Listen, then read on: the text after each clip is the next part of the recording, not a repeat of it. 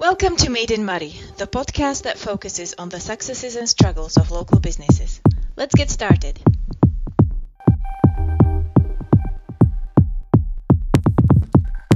My name's G. I'm your host, and today I'm sitting down with Debbie Weir, who is the founder of Moray School Bank and Revolution Scotland. Good morning. Morning. Thank you very much for joining me here today. Can you tell us first a little bit about the focus of your work at the moment? So we are uh, originally a charity. Um, Moray School Bank is a charity, and Revolution Scotland is in the process of being set up as a community benefit society, and the focus really is originally was mitigating child poverty, um, whereas Revolution Scotland is going to be looking at ending child poverty. What an amazing thing to want to do how did you get to the point of creating an organization like this? It's something that I had always wanted to do. I think, you know, I always knew that I wanted to to run a charity, and the charity itself uh, was set up in 2017, and it really was. Uh, I work in education, and I saw that there were young people and children going to school that didn't have the things that they needed. So mm-hmm. I set up a community charity. So we, we rely on the community to, to donate items to us, which we then give out to, to children um, so that they can attend school and be confident and mm-hmm. happy mm-hmm. to attend school. That's what it's all about. And and what came from that, why Revolution Scotland has come to play is because families have said we're stuck and we can't get mm-hmm. out of that. And it's great to to mitigate um, and to give out items, but actually, the best way to help a family mm-hmm. is to help them get out of that situation and stand on their own two feet. So that's really what that's about. Absolutely. Was there a spark of inspiration that caused you to start the Moray School Bank in the first place? Yes, there is a number of school banks across Scotland, and the I used to live in West Lothian before I moved to Moray, and there is a school bank in West Lothian. And when that started, um, I thought, what a great idea! And I got involved, not really as a as part of the organisation, but just really donating items, mm-hmm. you know, helping out, help them to get some funding, and thought it was a great idea. We moved to Moray, and it was actually my daughter who was ten at the time, and mm-hmm. said we should start a school bank in Moray, and I wow. thought there's not one needed here, but mm-hmm. what a difference I found out when I when I started the research. That's amazing. What do you think caused your daughter to uh, say that?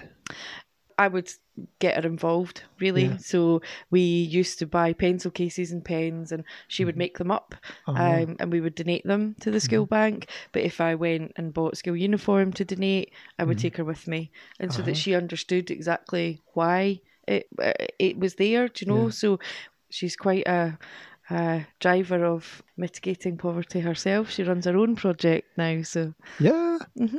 Well, what's her what's her project? So her project is called No Worries in Moray. Uh-huh. Uh, she's thirteen, so she did a bit of research into child poverty and realised that children worry. Mm-hmm. Um, but they worry about their parents worrying. Wow. And what she realised is that families don't get the opportunity to get days out. Things mm-hmm. like Landmark and Highland Wildlife Park, places that she takes for granted. Mm-hmm. And she wanted to offer free, completely free days out. So she's uh, fundraised and, and, and created that. Uh, she was finding it difficult to get support from mm-hmm. grant funders because she was an individual uh, with a project. Uh-huh. She's too young to make it a charity. So mm-hmm. um, Moray School Bank, the board adopted it as a project, so it comes under us okay. as, as a charity. So she's now off and running. I'm hoping to offer four different trips this year. Mm-hmm. So that's her there on that picture. Oh, okay, super, super. yeah, just for uh, people listening, we have a little monitor up in the background here, and there's a picture of a very charming looking young girl holding up a certificate. there you go. Wow. What kind of world is it that we live in where the kids are coming along to save the adults? Uh, it's a difficult world. Um, it's a very difficult world. Uh, I think the, the, the young people are actually seeing that the adults that are in charge of our economic situation Mhm. are not doing a very good job. Mm-hmm. I was at the Scottish Parliament with a group of young people from Moray yesterday, Yeah. and they do realise that those adults are not doing a great job. hmm hmm Well, I think there's a lot of disconnection everywhere, and it's hard to know where all of the problems exactly are. But uh, raising awareness, things like visiting the Parliament, is obviously quite important. So, how did that go? Tell us a little bit about that visit. So, in my day job, I'm a youth worker, Mhm. a senior youth worker at Speyside High School, but I am also um, I, I deal with Moray Wide projects. So I am involved in supporting and facilitating a group called Moray Youth Matters, who Mhm. are a youth voice, a youth council, Mhm. um, a group of young people from right across Moray, from diverse backgrounds, who are standing up for the voice of, of, of their generation, really, in Mhm. Moray. And they launched yesterday their group. uh, They had their inaugural meeting at Uh-huh. the Scottish Parliament, Wow. and they got to sit in the chamber and hear uh, the First Minister announce what she believes the change should be for Scotland. Mhm. Um, and there was a vote yesterday, which uh, she won. Okay. 64 to 54 for a further indie ref in uh, 2020. hmm Uh, so the, the young people were really excited that they were there to witness that. hmm Um, but they yesterday they were looking at drugs and alcohol. Oh, wow. Uh-huh. And uh, they have come up with an action plan as to how they want to tackle the issues around drugs and alcohol for young people in Moray. There seems to be a lot happening. There is a lot happening. I'm I'm quite busy. Wow. wow. So, uh, focusing on how busy you are, what are the typical tasks that you have to do to keep these uh, organizations running? So I'm very, very lucky in that I have a development coordinator for Moray School Bank. Her name's Debbie Kelly. She was one of the original trustees and she does all of the operational stuff for Moray School Bank. So she is on the ground uh, and does a, a, a fantastic job because since 2017 we've helped over 900 children. Wow.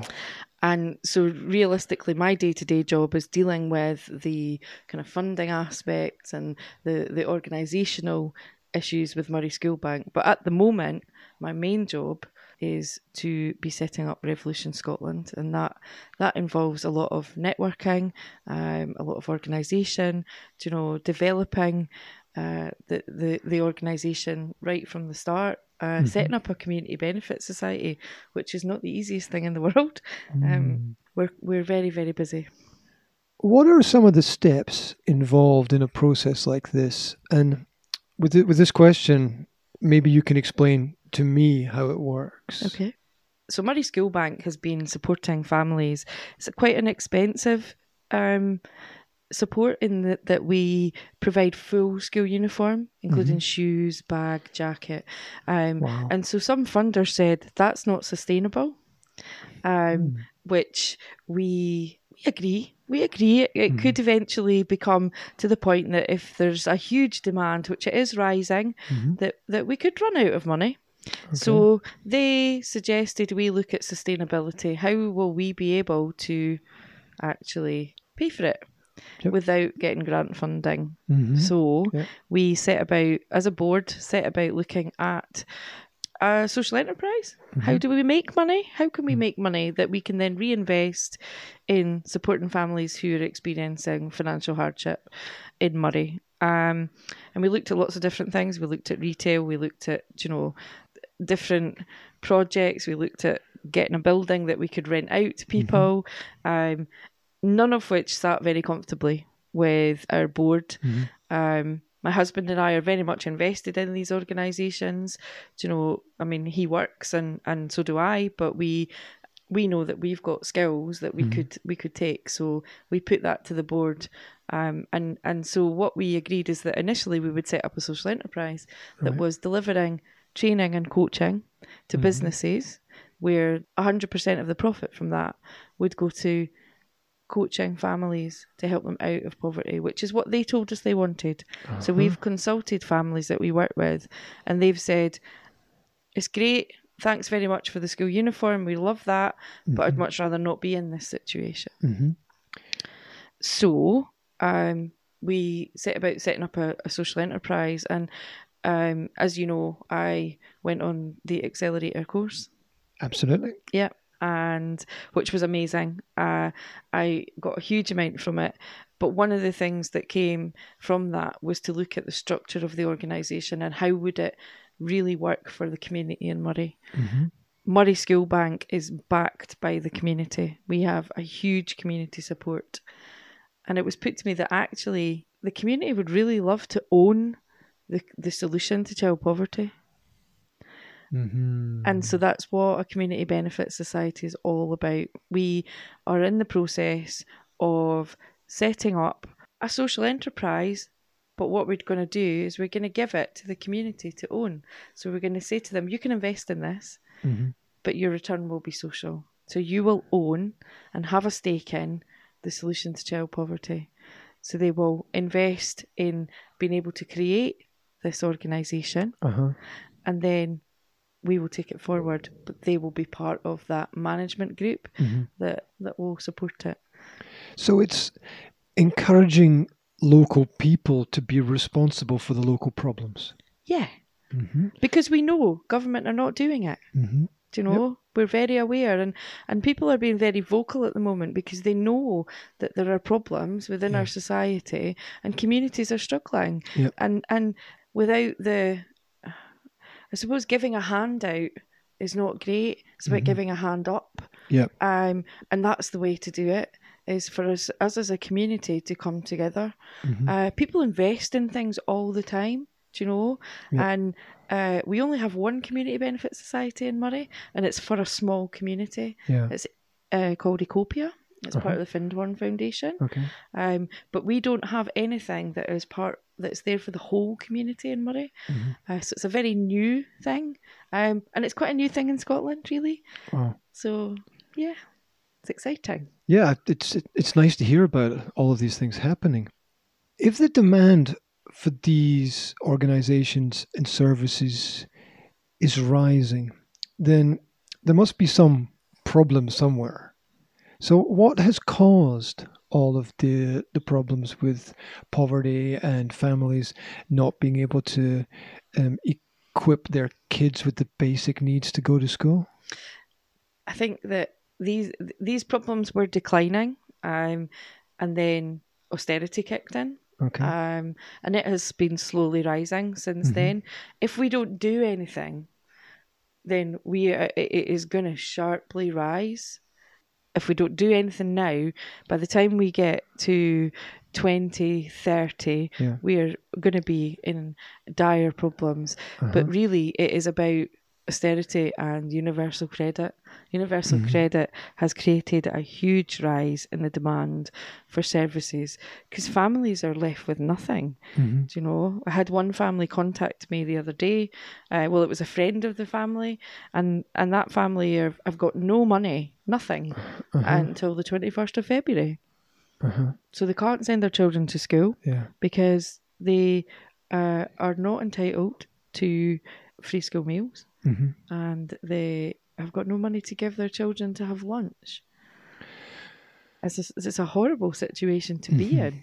Yeah, yeah, and it's very difficult as well for people to ask for help when they're in that kind of problem. I think everybody assumes that you should just be able to go and ask for help, but actually, we're all saddled with this thing called pride. Yeah, Um, and actually, as human beings, if we have children and bring them into this world and have a responsibility, hmm and we can't actually meet that, Yeah. it's really hard to tell somebody, I actually can't do that. Yeah. And I, I know myself, it's really hard to say to somebody, I don't have the money to clothe my child. yeah. It's a, it's a frightening thing to even contemplate. Yep. Basically. And a lot of us don't know it. We don't Mhm. know it. We've never felt it. We don't know exactly how that feels. Yep. Um, when when people don't understand, it's because they've not really put themselves in that person's shoes. hmm Is there a sense that you have come across where some people think, well, it's not my problem, but in reality, it might be everybody's problem? There's lots of lots of times. I would say that maybe ten percent of people might think like that, and Mhm. 90 percent of people are really, really positive and, Uh-huh. and, and supportive. Mhm. Um, but we do come across people who think, do you know, they, they, they these families are working the system, or do you Mhm. know, uh, did they really need that? Are they Mhm. being honest? Um, we haven't at all ever come across a family that we've thought, actually, you don't. You, you Yeah. don't actually need our help, Mhm. um, and and so people do ask us, do people take the Mickey? Um, I would say no, absolutely not. Do you know? Um, because of that difficulty, that thing where asking for help is so hard, Mhm. really, really hard. When you started the school bank, uh, how did that begin? Did people send clothes to you, or how did that work? So Hannah and I, my daughter, Mhm. um, we both well, Hannah got 120 pounds for Christmas, Mhm. and uh, she wanted me to start the school bank. So she said, "There's my 120 pounds," Wow. and I said, "Okay, I'll match that." So. Mhm. Um, and then what we did together is we put a Facebook page up Mhm. and we started a crowdfunder through crowdfunding. Yep. And uh, and just put the link on Facebook and got Mhm. people to share it. Mhm. And within I think six days we had uh, nearly a thousand pounds. Wow. And then what we did was we put out that you know we really wanted people to donate items to Mhm. us, and so what what they did was they started donating Mhm. bits of school uniform, Uh-huh. um, which filled my house.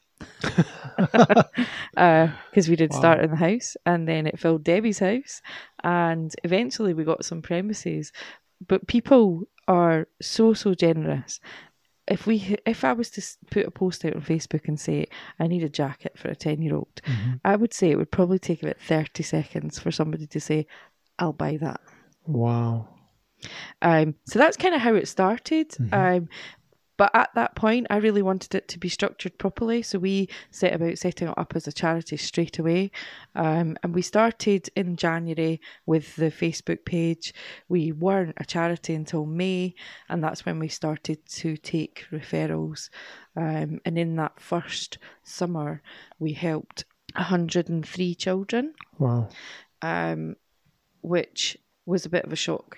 I thought we might help 100 children in the first year, maybe, uh, but in that first summer, so in the space of three months. So, yeah, it was a bit crazy, but people do, Mm. do you know, donate. They donate money, they, don- they donate full school uniform, they donate an item, they donate their second-hand clothes that we can recycle.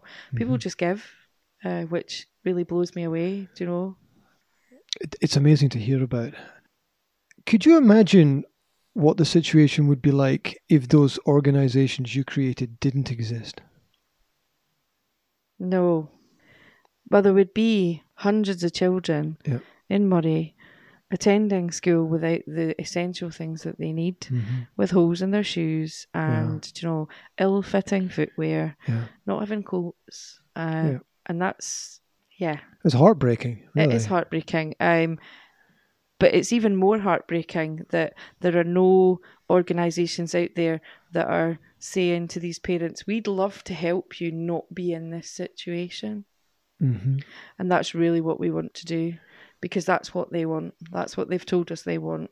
So rather than just say, there's a school uniform, which doesn't change their situation, they, do you know, six months down the line, Yep. they might need school uniform again. Yep. Um, and that's the one thing that we've seen is families come back and they come back and they come back. And actually, we want to be able to give them that dignity to be able to stand on their own two feet and not Yeah. have to ask for that help. Yeah. So that's where we're headed. It sounds like an amazing place to try to get to. How do you begin to lift up a family that is that is in poverty? So, I believe in people. hmm Um, what you what you have to do is look at the reasons behind that. So this is not about this is not about really about their finances. Yep. This is about the family as a whole, um, and it is about looking at where they're at what aspirations they have. Do you know, we've got families who go to work every day. Uh, 67% of who we support go to work every day. At least Mm-hmm. one of the adults go to work. Yep. Day in, day out, come home, and they can't feed or clothe their children. They're using a food bank and they're using the school bank. Um, that must be horrific. Mm-hmm. Um, and really affect their self worth and their self esteem and their confidence and who they are as a person. And it really that's that's the basis of what we want to do. We want to work with those people Yeah. to support them to believe that they can make a change, Yeah. however small. Do you know? And uh, and realistically, you can look at giving money Yep. and and making things a bit better. But if we've got parents who spend that money on things that are not making it better for the kids, then how are we proving that we're having an impact on child poverty? We really need to be able to see that there's a benefit for the child, that the child is, you know, gaining something.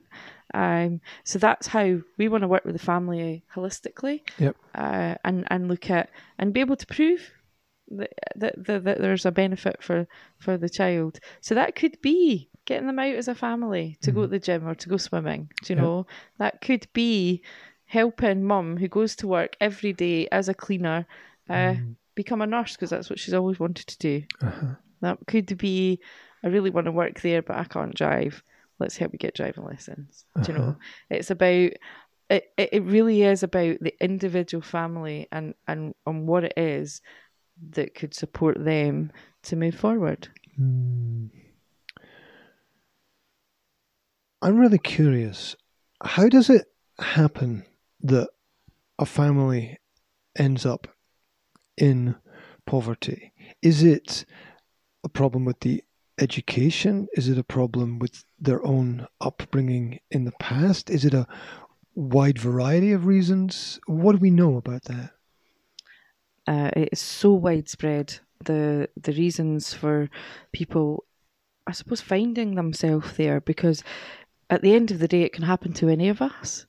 We meet families who uh, it's generational and it's learned behaviour and, and they wouldn't know any different. We meet families who find themselves in that situation and have never experienced it before. That causes a lot of stress. We have families who have lived an affluent life Yeah. and then a crisis happens. Uh-huh. Um, for example, a family who's who has one parent who works and they are a very high earner, um, and maybe mum stays home and looks after the kids and always has, and then the working parent finds himself critically ill Okay. or terminally ill, Yeah. um, and and therefore they can no longer pay their bills. Um, and and we've had that situation on numerous occasions, uh, and and people would look at that family and think, why do they need help? But actually, do you know the stress that that, that creates is immense, um, and the worry and um, and not being able to provide for your family when you always have. And I think that there's a number of different reasons, and I think that society believes that there's one reason, and that is because people don't work. And that's not the case. Not in Moray, 67%. Uh, It's a horrific statistic, but 60 and rising of these families work day in, day out. And also, if you're working, it's taking up time and energy that you can't use to solve the problems. Absolutely. And you find that you you don't have the ability to then go and do education and learning to better your ability to get a, a higher paid job. You don't have the ability to take time off to go to appointments etc to to do different things so you um you are stuck and and that's the word that's the word that families have used is we are stuck because we can't um we, we have to go to work and and we can't go and get another job because I can't go and learn or you know I don't have the money to do that. So we're pretty much stuck. And if we don't go to work things would get much worse. Why do we still have these kinds of problems in society? Why haven't we solved this already? Um, my answer to that, unfortunately, G, is I don't know. Um, I wish I did. If I did know, then I would be I would be doing everything I could to fix it. And the only way that I can see to fix it is to take one family at a time and help them with their situation. Um, so the plan is to end child poverty one family at a time, Yeah. starting in Moray. And also, I think we need to understand the value of the fact that one is so much better than none. Absolutely. Yep. That if each person makes that effort and that step to change the life of one family that needs it, then I don't think there's a limit to uh, what we can achieve together if we do that. I think it's about community, and uh, I really truly believe that as a community, if we get behind people, then we will be able to make a difference. And actually, if you look back to, you know, when I was a child in the seventies, communities stuck together and they looked after each other.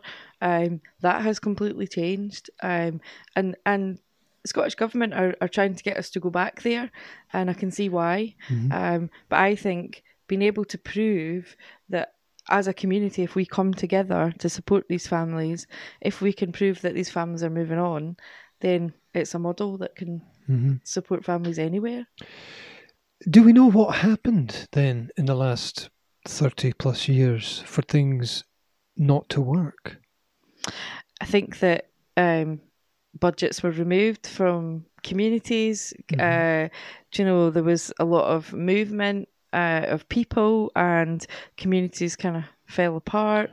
Um, and and yeah, just I think the, the the changes of the support that's available through government and through local authorities, it just changed how communities are built and how they stay together.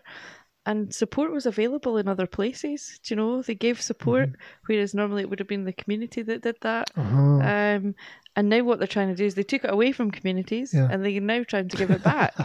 um, Right. and that, and that's that's a difficult process and i think that we're still going to see all those social issues um and I, I don't know i would love to be able to say to you that i could eradicate child poverty Yeah. um but people laugh at me uh, but i think you can only do it one one family at a time but if we could eradicate it wouldn't that be wonderful I think if we had one less problem to worry about, it could make a fantastic difference to the future. It must be hard to define success within the work that you do. i define success when a family no longer needs support. Or a do you know um we're talking about families here, but previously I was a progression coach with homeless people in Edinburgh for a charity called Crisis, and we uh, we worked with people who were at their lowest ebb, you know, in homeless accommodation probably or on the streets, Yeah. um, with lots of issues, and being able to see them in their own accommodation enjoying life and being happy, um, gaining employment if that's what they choose to do. Do you know? Um, and that's the one thing that this is not about. It's not about employability. It is about people. I think that that's where we we make mistakes and that we're trying to push people into situations and this it has to be person centered. It has to be about the person because if you're pushing somebody into a job and they're not ready for that, do you know, then that's really not going to work. Um, there's one particular family where, do you know, there's a parent who comes across as probably ready to work, but actually has days where she cannot leave the house um, because of anxiety and stress. And, Yeah. do you know, really, if you continue to push that person into work, that's not going to last. And this is about effective change and it's about uh, being able to sustain that change. Um, and next week for our uh, event, we have a, a, a gentleman coming up from Edinburgh who has done that and has sustained that change for the last four years. Um, and life is pretty good. So it's about showing that that can happen. Yeah, we need examples. We need real examples of uh, of transformation. What are the kinds of tasks involved in being a progressive coach? How does that work? Because that's something that I, I don't know a lot about. So it's Okay. interesting. So a lot of people look at life coaching and think it's very fluffy and you know um, and and I, do you know having spoken to funders they don't have a lot of faith in it really um, and it's a bit showing them actually if you're a, a if you're a if you're a coach that's that's looking at helping somebody to move forward you have to, to be challenging and you have to help them progress it's about moving moving to a much better place that role of working with the family is looking at where are they at where are they at now?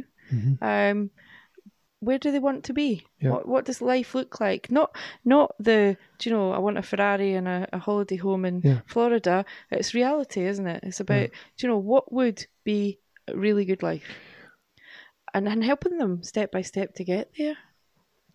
What kinds of things worked there, in in your opinion? Uh, challenging ideals, challenging Mhm. uh, reluctance to move forward. Do you know challenging? Um, So how would you how would you challenge that? Challenge it in a positive way challenge Yeah. it in a do you know you're building a relationship so this Yeah. is about but it's also about agreeing that that challenge can happen so uh, when i work with people part Mm-hmm. of that original do you know getting to know that person is about saying to them are you okay if i challenge do you know if you Yeah. tell me something Okay. If you say to me you're going to do this when in fact you do the opposite are you Mm, okay if i challenge that and at the time mhm. if I do challenge it, I will always ask, I'm going to challenge what you've just said. Are you okay with that? And if they say no, then that's okay, do you know? Mm. But the majority of the time, because we've set that out to begin with, they agree with that, and and you build a relationship. Now, um, I've been called lots of things by people that I've coached. Um, one in particular called me the pest. Um, however, that person's sustaining a really positive life Yeah. and I don't care about being the pest, Mm. um, or lots of other things that I might have been called. Um, and and there are people who have walked out and said, "No, I don't agree with that," but then come back and said, "Actually, you were right." Do you know? Mm. Um, and it's about when they they see something, but they're quite blinkered, and it's about actually showing them reality. They might not like it, Mm. but it does help them. Does that make sense? It makes sense to me in a context of what I would call mindset, Uh huh. where the way you think about something Mhm. is extremely important, whether it's a problem or a challenge, and whether it's a disaster or an opportunity. Yep. And so I think if we reframe the picture. Uh, we, we can take people down, down a new road. I think normalizing is very positive for people as well. Is like they can catastrophize a situation, and then if you realize if they realize that actually it's normal and people deal with that every day, and you're not the Yeah. only person, um, and I think that's a that, that that's a real skill because people people do it and and they create so much stress for themselves Mhm. by thinking that they're the only person in the world and this is awful. And actually, it's part of normal life. Um, and it's about being resilient and being able to bounce back and giving people that those skills and being able to bounce back really does help them. Do you know to stand on their own two feet? And that's what that's what these families told me they wanted. And I know it's possible. I definitely know it's possible. Well, you have examples of successes in the past, so obviously it is it is very possible. And I've caught myself doing that as well from time to time. Oh, why me? Why is this happening to me? But then I catch myself and I'm like, no, no, let's let's refocus and be realistic about this, right? There's We're no human. Yep, absolutely. We're human. Do you know what happens to us all? Yep. Yep. And usually there's no problem that is completely in isolation. And there's no problem that somebody else hasn't had to deal with at Mhm. some point in time as well. And when we understand that we're not alone and other people have succeeded, it can give us that little bit of impetus or momentum Mhm. that we need. So, you know, I think your idea of bringing in examples of successes is a, is, is a really nice thing to do in the community. What is it that you enjoy most about your work? people. And that's a double edged sword because actually I'm quite a private person. hmm and I like to go home and close the door and be away from people. Yep. However, uh, I like to see people thrive and be happy, Mhm. and I like to, I like to see them. I like to see the reaction when they've made that change and how how life can be. Do you know there is always a point where that light goes on, Mhm. um, where they uh, realize that actually this is possible Yeah.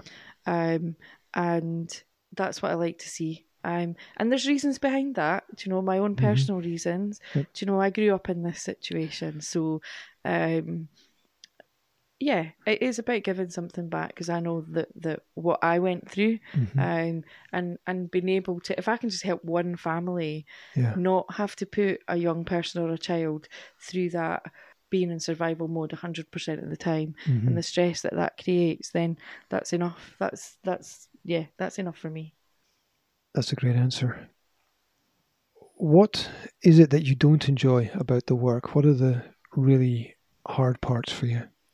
It's a 100% of the time it's full on Mhm. um i don't have a life well, well, you, you do, you do, but you don't have time for another one. yeah. I, I think that um yeah i think my family complain Mhm. that it is taking up a lot of my time and they don't get enough of my time um but i've I, do you know i'm passionate and and i think that and i would say i've always thought it i've always thought since probably uh, when i was a teenager i was very active in Mhm. you know, um, looking at mitigating poverty, and I was I, I protested against social issues, and Mhm. um, and then I put it to bed for a little while, and I think that that is so important. That's the bit that that I love, but it there's a double edged sword, isn't there? There's always that balance. And at this moment in time, while Revolution Scotland is being set up and all of the things that are going on, uh, whilst I'm still working for the local authority, Mhm. um, I'm busy, and my my family are probably not benefit, benefiting from that. Uh-huh. Um, so yeah, I would like it to be less time consuming. Mm. How does it balance having these organizations and also working in an area of local government as well? Did do they do they marry together or is there some conflict there? It's a lot of conflict, Uh-huh. very much so. Okay. Um, and, and in general, do you know, third sector and local authority are very different. Mhm. Uh, look at things very different, funded very different. Mhm. Um, so yeah, I I'm very passionate about children and young people, and I do. I absolutely love being a youth worker. I come alive around young people. Yeah. I uh, and I- and I really do enjoy it, and I find it. I would- I would find it very hard to say actually I don't want to do that anymore. Mhm. Um, but there is there is very much a a, a, a conflict of in lots of areas, particularly around how you would how you would maybe speak to or be around a Mhm. family, do you know. But I tend to make sure that they're separated so that I go and do that job and then I, I come and do this job. Mm. Do you ever have any free time? I, do, I try to make time where I, uh, do you know, I have a daughter and I have four, I have four lovely dogs that I love, do you know, Yeah. dearly, uh, Mhm. and I have a husband, Mhm. and we we try to make time so that we can actually do things together. Um, so yeah, I do have some. I love art, uh, and love to paint, and I uh, love to be creative in any way, really. Um, so yeah, I try to make time for that. But I do also like to just sit and watch TV. Mm. Do you have a favorite program right now? My favourite programme, I would say, probably for the last 10 years has been Grey's Anatomy. Okay. Wow. See, I don't watch TV. I have no idea what that is, but I'm sure that means a lot to a lot of people. It's an American drama programme, a hospital drama. oh, wow. Um, and yeah, I, I love it. Um, it's a bit of, do you know, that's a bit of me time. Uh, I Mhm. don't watch a lot of TV because I don't have a lot of time. Yep. But when I do have a spare hour, I just, uh, do you know, I feel like I can just shut off and Yep. actually just focus on Yeah. what I'm what I'm watching. Well, it's nice. It's nice to have something to to enjoy. hmm It really is. Um, you said you paint as well. I do. Um, is it a specific style, or what do you do there? Um, it's not really a specific style. I like to try lots of different things. Mhm. Um, recently, I have been painting for um for Alison at the Restore. Oh wow! Um, so I have a number of uh pieces that I forgot to bring today. um, that have been You, you had a busy morning. yeah, I'm yeah. sure. So, um, yeah, we've I have a number of pieces that are seasidey, Yeah. uh, that are that are her colours, so they're in blue for her Mm. to put up in in her store. Oh wow! Um, so things like I've I've done a number of watercolors, so puffins and uh, jellyfish. Um, Mm. so yeah, I've uh, and and kind of beach scenes, which I um, yeah, I, I just really I like to play and do different things. Yeah. Uh, I like a I do a lot of uh, acrylic on canvas, Wow. um, and doing seaside kind of silhouette Yep. type things. hmm Yeah, I think it's interesting that um, you you have this interest in in art, which requires creativity, and you're also interested in solving problems in society as well, which also requires creativity.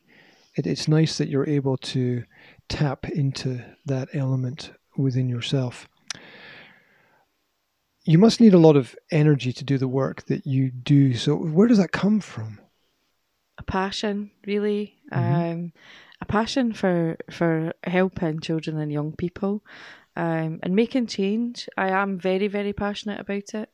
But the one thing that I do do is I sleep well. Mm. I go out like a light, hmm uh, and then I wake up in the morning uh, and continue to do what I do. So, do you know, um, if I was the kind of person that didn't sleep well, or do you know, had issues with with sleep, I don't think I could do what I do. Um, but I do. I absolutely sleep well, and uh, and that gives me a lot of energy, and I'm I'm driven by being passionate.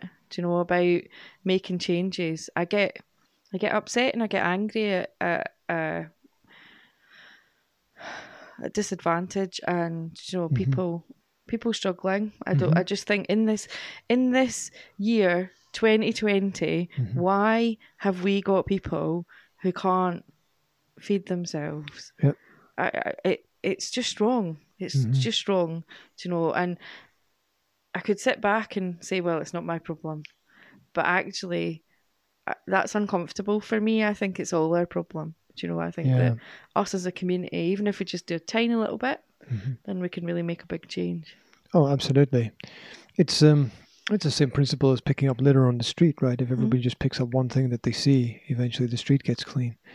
And um, you know what I understand from listening is that you see the potential in people, I do. and it's frustrating when the potential is unrealized. hmm I'd love to be able to see, and I think that's the one thing is that that people need somebody that can believe in them and see their potential until they can see it for themselves. Oh yeah, And I believe that everybody has the right to work towards their potential. Mhm. Um, a lot of people are curbed by that Yep. because society says, no, you've got to work and you've got to go and earn that money. And, Mhm. and I think that we should be supporting them to be able to achieve that, even if it's just small, small steps at a time. Mhm. That might be a babysitter one night a week so they can go and do an evening class. Yep. That's all it might be. But Yep. actually, to, to, to put that step in might make a massive change for somebody. yeah. Changing one thing could potentially change everything. Absolutely. if you change the right thing. If you had a magic wand and could wave it and change one thing about your work or the community right now, what would you change? Or Such a May- hard, there's so many things I would love to change. Could I have Maybe- ten wands? I've, I've sort of got this this feeling through our conversation that you are perhaps already waving a magic wand and are trying to make those differences happen, and you're not actually waiting for something magical. Yeah, yeah, You're actually taking action yeah. on things. A wand would be good. Wand would be really good. It would. I the, the the decision as to what that wand would do yeah. is the hard bit. Yeah. Um, I, I really, what would I want that wand to do? I would want that wand to ensure that every family had everything they needed Mhm. in a dignified manner. Which is a fantastic thing to want. Um, let's talk a little bit about revolution. Where is it at and where is it going? Okay, so at this moment in time, we have just registered the organisation, and that takes 15 days. So we're probably another 10 days away from from that happening. And by registering the organisation, I mean as a community benefit society. That has to be registered with the Financial Conduct Authority. Um, that has taken a lot of work. That has taken, you know, uh, the the legal model rules for a community benefit society. Uh, that has, you know, we've probably uh, we're probably about six months of of work to to to get to where we've got to. It was an amazing feeling to know that that document has gone, and uh, and we're in the process of of registration. We there are two aspects to Revolution Scotland, and that is there's a funded side, which is the the, the working with families side, and then there's the revenue generating side, Yeah. which is actually a, a training and coaching business. Mhm. Um, so I've kind of I'm working on both really, um, as well as trying to set the organisation up and the legal structure and and the bank accounts and all of the Mm. things that go with that. Yeah. Um, so where are we at? We are working with a number of employers. So we've looked at how can we work with the, the people that employ the families that, that that we are looking to support, Mhm. and those employers are employers that work in man that uh, that are sectors of manufacturing, Mhm. tourism, and retail. Uh-huh. Uh, and so we looked at our skills, and my husband used to be the learning and development consultant for Greggs the Bakers. Mhm. Um, so he's a food safety expert, Okay. and he uh, has he's a qualified driving instructor, Mhm. but he's done lots of management training. Yep. Um, and and in his day job, he is a consultant, a learning and development consultant. Mhm. So, so we were looking to work with businesses like Walkers and uh, Baxter's and Johnstons of Elgin, Mhm. uh, different organisations that employ people that between a, a minimum wage and a living wage, so that we can, if we offer training to these organisations, every penny that they spend on development of their staff will then be reinvested in the people that, that they employ, Yeah. because the people they employ will be the families that we work with. Mhm. Um, so, do you know, um, rather than actually, the way that I put this across is, is to, to those organisations is rather than spend your training budget working with an organisation who might then go and buy a Ferrari with the with the profit, Mhm. what we're going to do is we're going to reinvest the profit in your employees, Mhm. um, which seemed to go down quite well.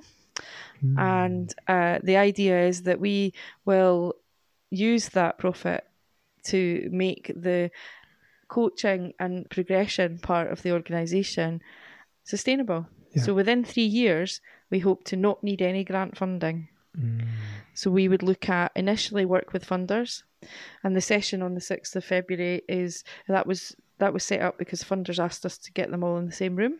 Yeah. So the idea is that you know we would get funders who would come in and support that initially, um, and then after a, a couple of years, once we've had revenue generated, that we would be able to pay the costs of the staff members and um, and that organisation running, so it would become sustainable.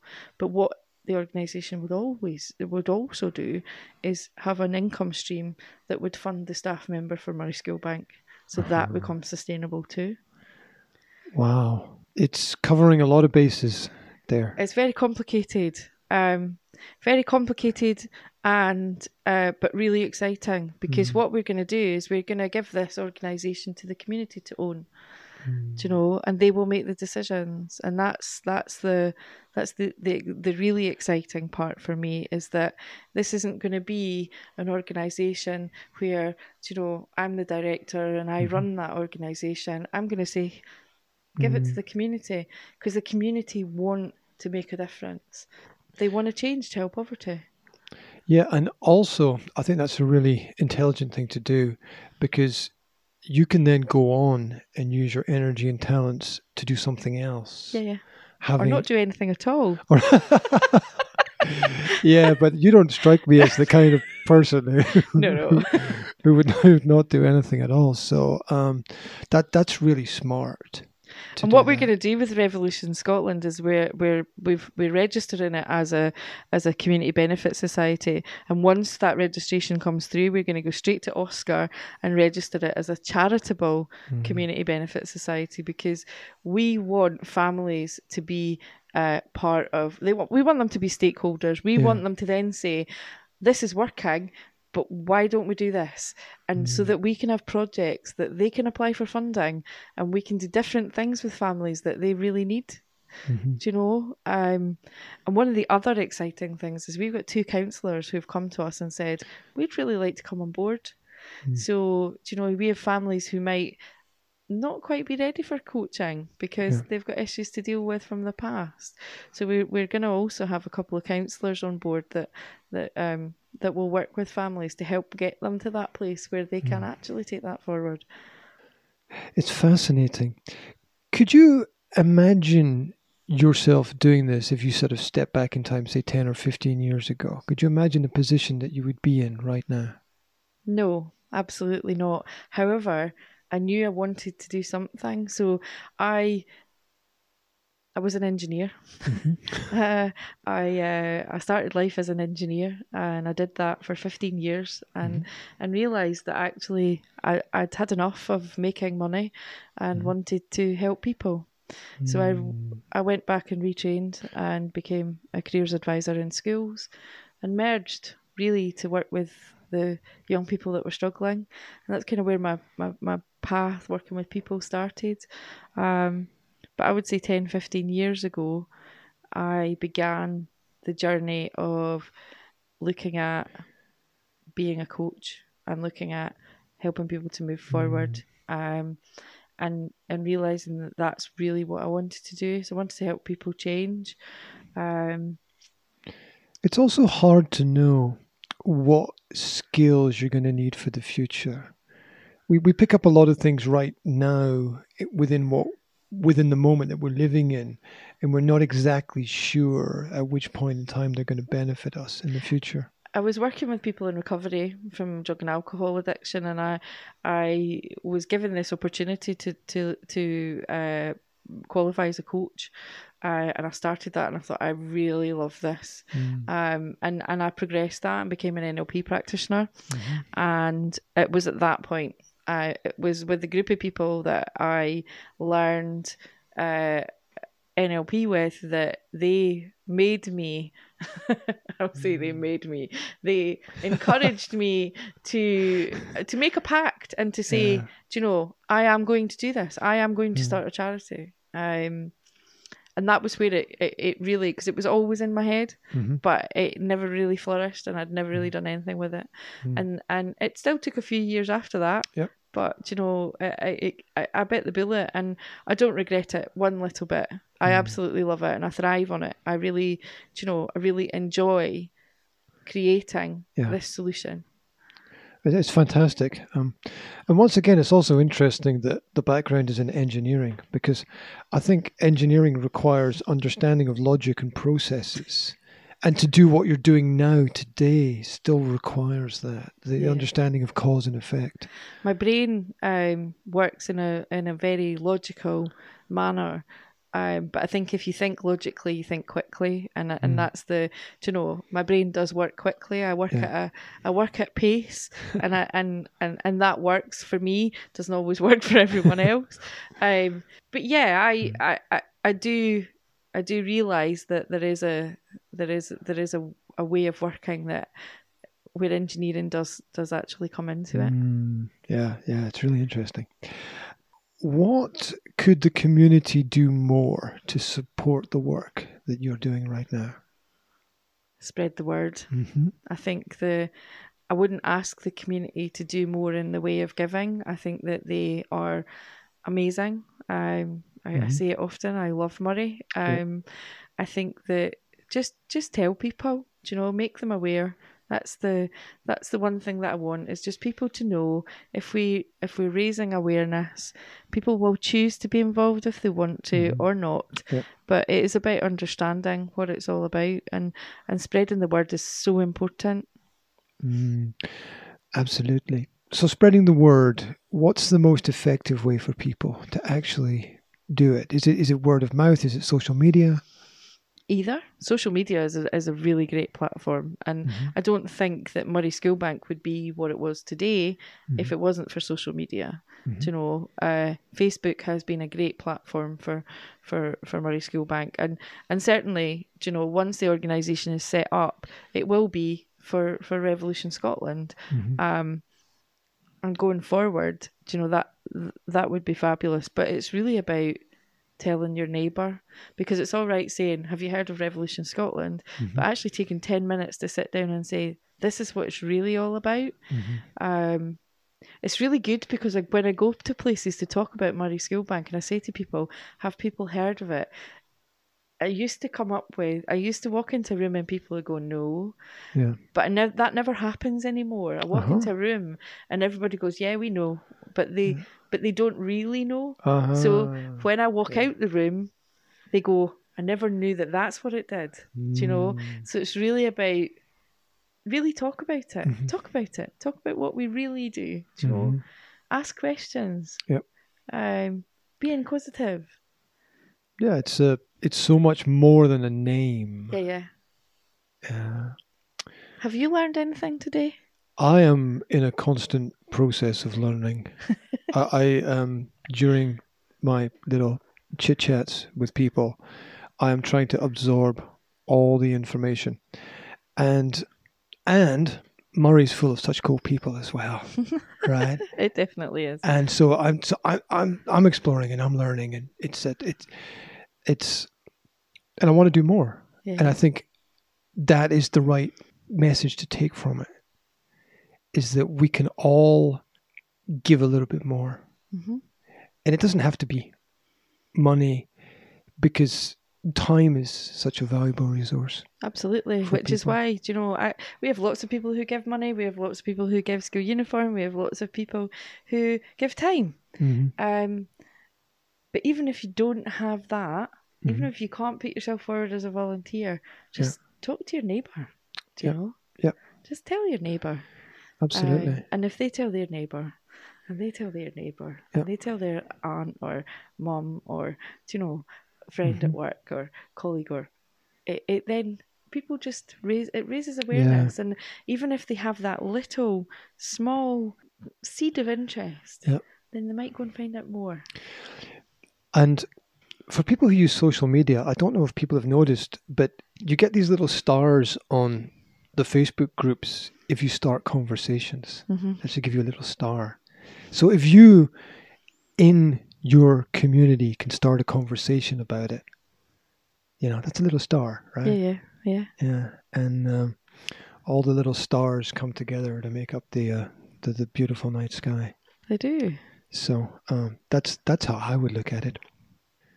On a personal level, in terms of influence, recommendations, practicality, what book should everybody read? Oof. what book should everybody read? It can be something fun. It doesn't have to be a Mm. serious book. The Tiger Who Came to Tea. Ah, The reason that I say that is that it was it was a book that I read as a child and Mhm. I read it to my daughter. Um, but the whole thing about families being together, you know, children and young people are the future. And I Mhm. think that reading children's books is so important and reading to your children. I totally agree. I'm not a huge reader. I don't have a lot of time. um, I and I tend to read a lot of things that are kind of factual around learning and Mhm. business, but I don't read them. I listen to them. So, you know, Audible is my thing. Um, Mm. but I but I do tend to read a lot of things around child poverty.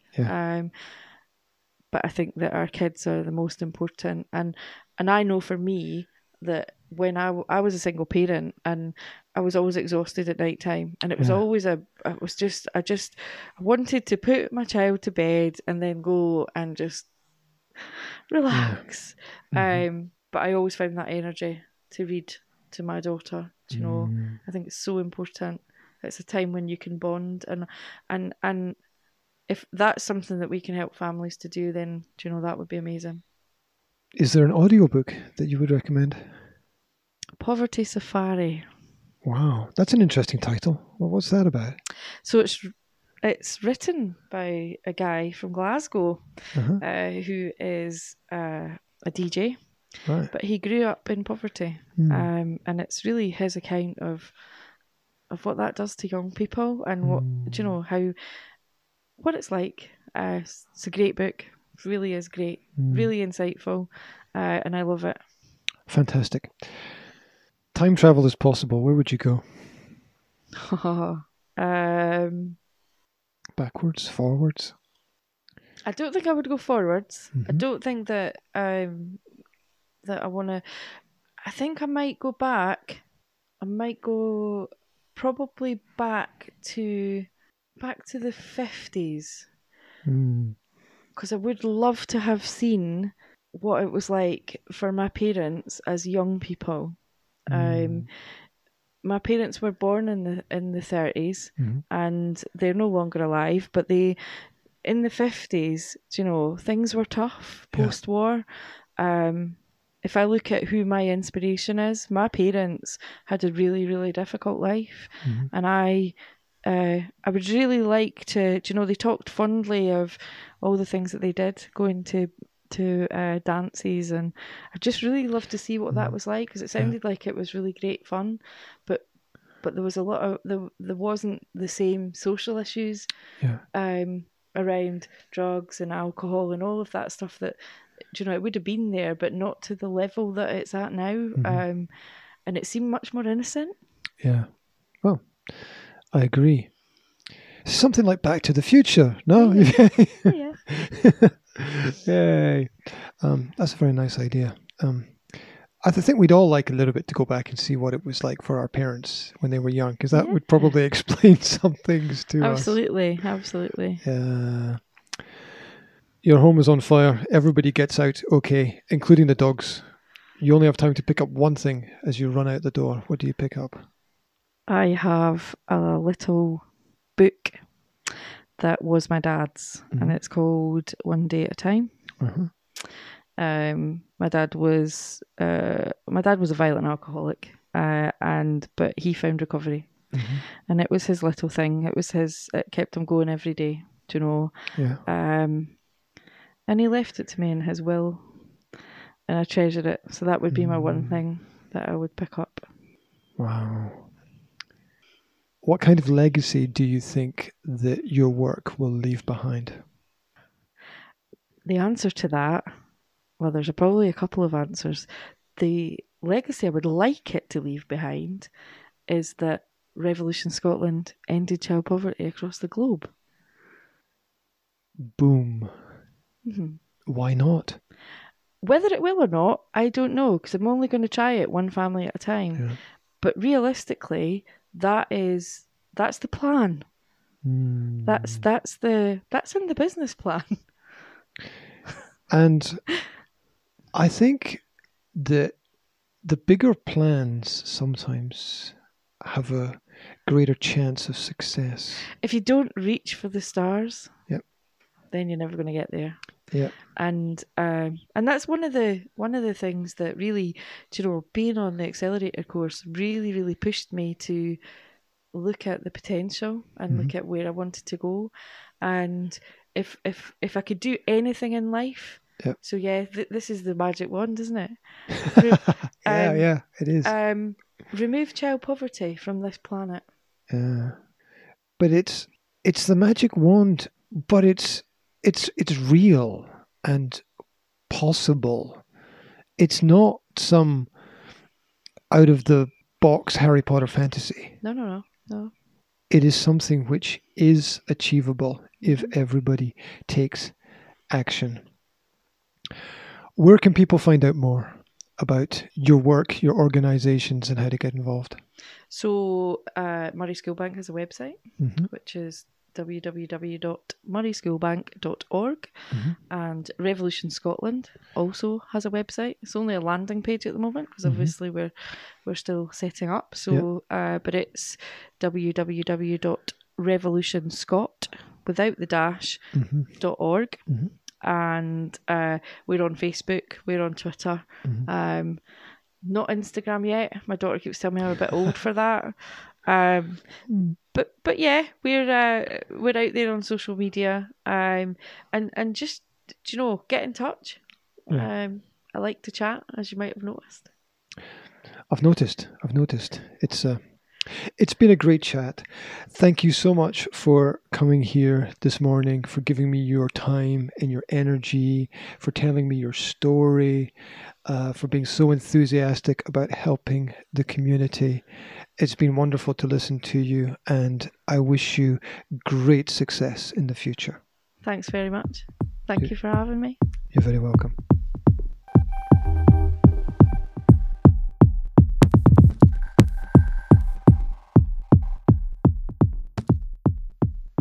Made in Moray is a product of the Academy of Language Therapy and Life Coaching.